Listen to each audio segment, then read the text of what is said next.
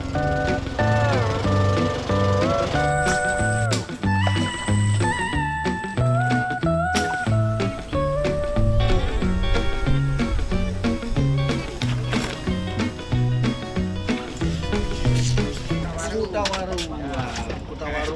Nyebrang ke sana ya Pak ya. Nyebrang Nusa Kambangan. Naik perahu.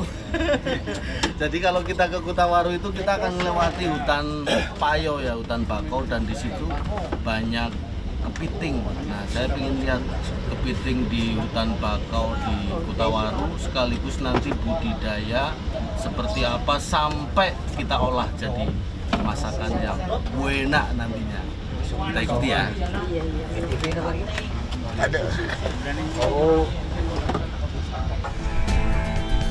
Kelurahan Kutawaru di Kecamatan Cilacap Tengah terletak di kawasan Laguna Segara Anakan. Dahulu pada tahun 1900-an, luas hutan mangrove di kawasan ini mencapai 6.500 hektar. Pada tahun 1970-an, luas hutan mangrove di Segara Anakan menyusul tinggal sekitar 4.000 hektar dan saat ini kondisinya terus menyusut hingga tersisa sekitar 2.000 hektar. Ini kita lagi perjalanan ke Kutawaru namanya. Jadi dia dari Cilacap menyeberang dengan perahu seperti ini dia nanti melewati hutan-hutan bakau. Hutan bakau. Nah, di situ itu banyak kepiting. Tidak hanya menikmati hutan mangrove di perjalanan saya ke Kutawaru, saya bisa melihat kilang Pertamina Revenue Unit 4 Cilacap dari dekat. Saya bisa menyaksikan kapal-kapal besar yang sedang sandar di kawasan kilang produksi terbesar di Indonesia. Untuk keluar dan masuk ke Kelurahan Kutawaru, warga menggunakan transportasi perahu seperti ini.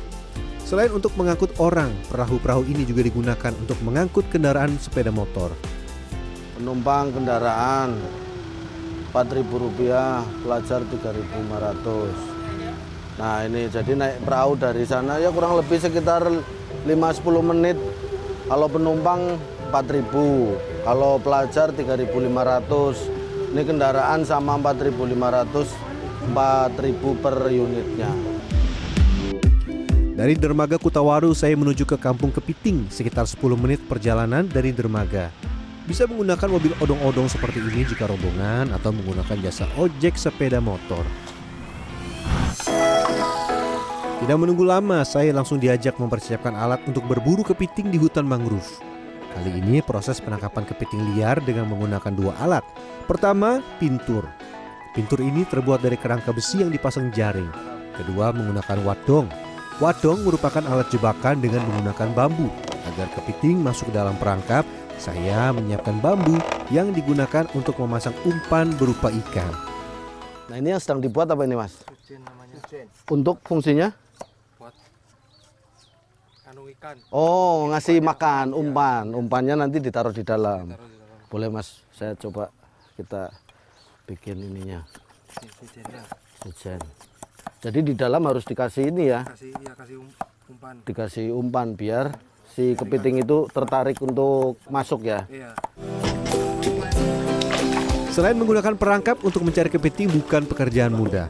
Saya bersama Yulianto yang sehari-hari bekerja mencari kepiting di hutan mangrove harus menggunakan perahu sampan seperti ini agar bisa masuk ke sela-sela hutan mangrove yang lebat. Biasanya memasang perangkap dilakukan saat air laut surut, sehingga pada saat air pasang, perangkap terendam air dan kepiting masuk ke perangkap.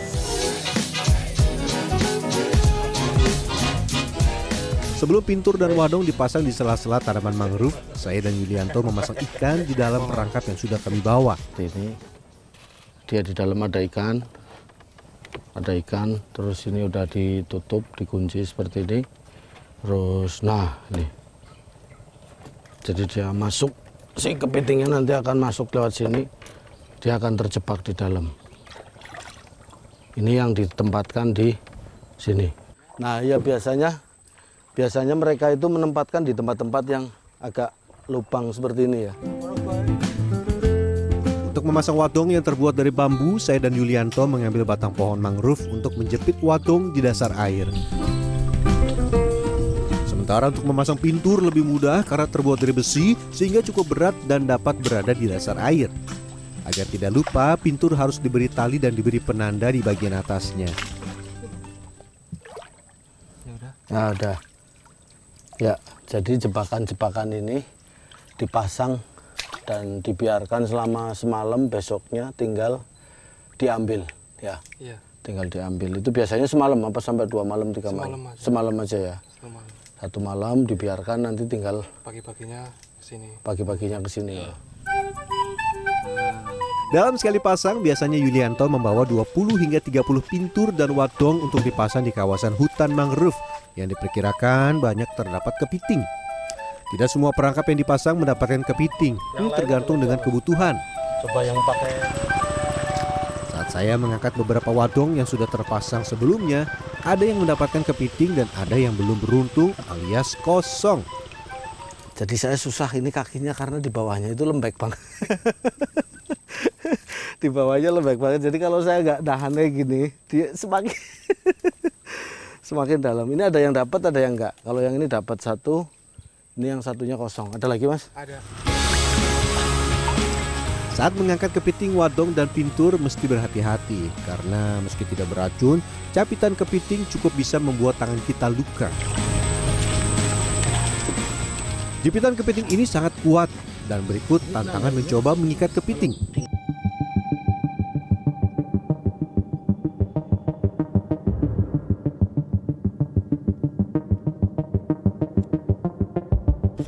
Enak ya. Atau masih dibesarin? Akhirnya setelah melalui proses yang cukup menegangkan, saya berhasil mengikat dengan selamat. Jadi ini tajam banget ya. Mas Yuli sampai ketakutan itu kalau bisa nancep kemarin bapaknya kena itu harus diputusin ini kakinya. Kalau enggak susah. Nih. Selanjutnya saya melihat proses penangkaran. Nah untuk membuat kepiting yang cangkangnya keras menjadi lunak membutuhkan waktu dua minggu hingga satu bulan. Selain ditempatkan di box, kaki kepiting juga harus putus agar mempercepat proses pelepasan cangkang. Namanya munting. Fungsinya untuk membesarkan. Iya, ini nggak membesarkan cuman buat bikin piting lunak. Oh. Buat bikin lu, bikin piting lunak itu. Jadi di- Hehehe. Berbeda dengan kepiting yang baru ditangkap, kepiting yang baru ditangkap ini sangat berbahaya karena capitnya bisa melukai tangan saya. Kalau yang sudah proses munting atau menjadi kepiting lunak sudah tidak berdaya. Ya ini kepiting lunak. Dia posisinya dari mulai badannya sama capitnya sudah sangat lunak sekali, tidak menakutkan. Nah ini sudah kita panen, dapat cukup banyak. Nanti kita olah. Ya biasanya kalau kepiting lunak diolah apa bu? Digoreng. Oh crispy ya. Mayoritas warga di Kutawaru merupakan nelayan dan untuk menampung hasil tangkapan, Lasno bersama kelompoknya membudidayakan kepiting hasil tangkapan, baik yang diolah menjadi kepiting cakang lunak dan membudidaya kepiting di kolam agar kepiting memiliki ukuran yang lebih besar. dengan diproses di sini dibudidaya menjadi kepiting cangkang lunak maka nilai jualnya sudah lumayan tinggi mungkin bisa naik 50% sekarang sudah 140 sampai 150 ribu per kilonya. Buat kepit